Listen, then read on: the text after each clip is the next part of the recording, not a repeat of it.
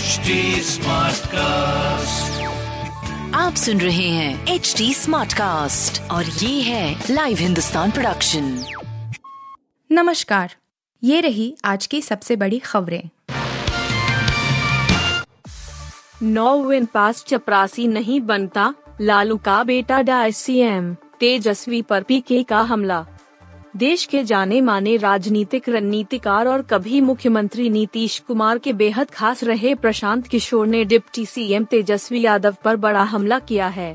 प्रशांत किशोर ने कहा है कि बिहार में कोई और नौवीं पास होता तो चपरासी की नौकरी मिलती। समाचार चैनलों की रिपोर्ट मुताबिक प्रशांत किशोर ने जन सुराज यात्रा के दौरान लोगों से बातचीत में कहा कि तेजस्वी यादव को बिहार का डिप्टी सीएम बना गया है। इसकी इसकी एकमात्र वजह यह है कि तेजस्वी यादव आरजेडी सुप्रीमो लालू प्रसाद यादव के बेटे हैं।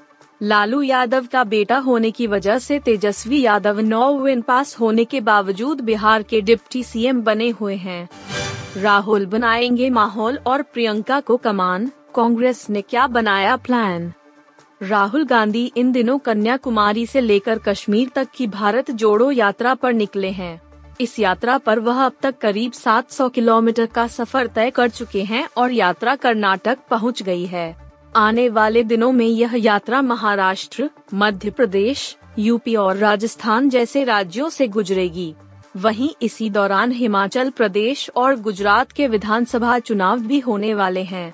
ऐसे में राहुल गांधी की रणनीति को लेकर सवाल उठ रहे हैं कि आखिर इन दोनों राज्यों से वह दूर क्यों रहेंगे, जहाँ चुनाव होने वाले हैं। अब इस चिंता का समाधान शायद कांग्रेस ने ढूंढ निकाला है। राहुल गांधी की बजाय प्रियंका गांधी इन दोनों ही राज्यों में चुनाव प्रचार में हिस्सा लेंगी। ज्ञानवापी शिवलिंग की कार्बन डेटिंग पर आदेश टला 11 को होगी सुनवाई। वाराणसी में काशी विश्वनाथ मंदिर से सटी ज्ञानवापी मस्जिद में मिले कथित शिवलिंग की कार्बन डेटिंग पर जिला जज अजय कृष्ण विश्वेश की अदालत ने अपना आदेश टाल दिया है। हिंदू पक्ष के वकील के अनुसार अदालत ने कहा कि इस मामले में हम कुछ स्पष्टीकरण चाहते हैं। मुस्लिम पक्ष का प्रति उत्तर सुनने के बाद अदालत अपना फैसला सुना सकता है। अब मामले की अगली सुनवाई 11 अक्टूबर को होगी। उस दिन अदालत पहले मुस्लिम पक्ष को सुनेगी। इसके बाद ही अदालत का आदेश आ सकता है। विमेन्स एशिया कप पाकिस्तान ने भारत को तेरह रन से हराया। पाकिस्तान ने भारत को महिला एशिया कप के तेरहवे मुकाबले में तेरह रन से हरा दिया है। भारतीय टीम इस टूर्नामेंट में पाकिस्तान से भिड़ने से पहले कोई मैच नहीं हारी थी। पाकिस्तान ने पहले बल्लेबाजी करते हुए निदादार के नाबाद अर्धशतक के बावजूद महिला Asia cup T cricket match में भारत के खिलाफ छह विकेट पर एक सौ सैंतीस रन ही बना सकी। इसके जवाब में भारतीय टीम 19.4 ओवर में सभी विकेट खोकर सिर्फ़ 124 रन ही बना सकी। नोएडा के फैक्ट्री में लगी आग, तीन ब्रिगेड की गाड़ियाँ मौके पर। नोएडा के सेक्टर तीन के सी ब्लैक में स्थित भूखंड संख्या चौदह पर एक प्लास्टिक की फैक्ट्री में भीषण आग लग गई।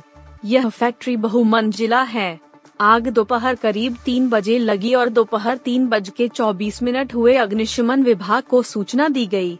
सूचना पाकर औद्योगिक क्षेत्र फ़ेज़ एक, सेक्टर दो, फायर स्टेशन व आसपास के अग्निशमन केंद्रों से दमकल की आठ से अधिक गाड़ियाँ मौके पर पहुँच गयीं।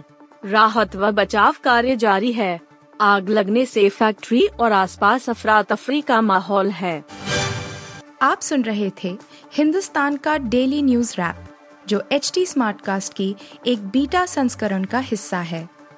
आप हमें फेसबुक ट्विटर और इंस्टाग्राम पे एट एच टी या podcasts@hindustantimes.com पर ईमेल के द्वारा सुझाव दे सकते हैं।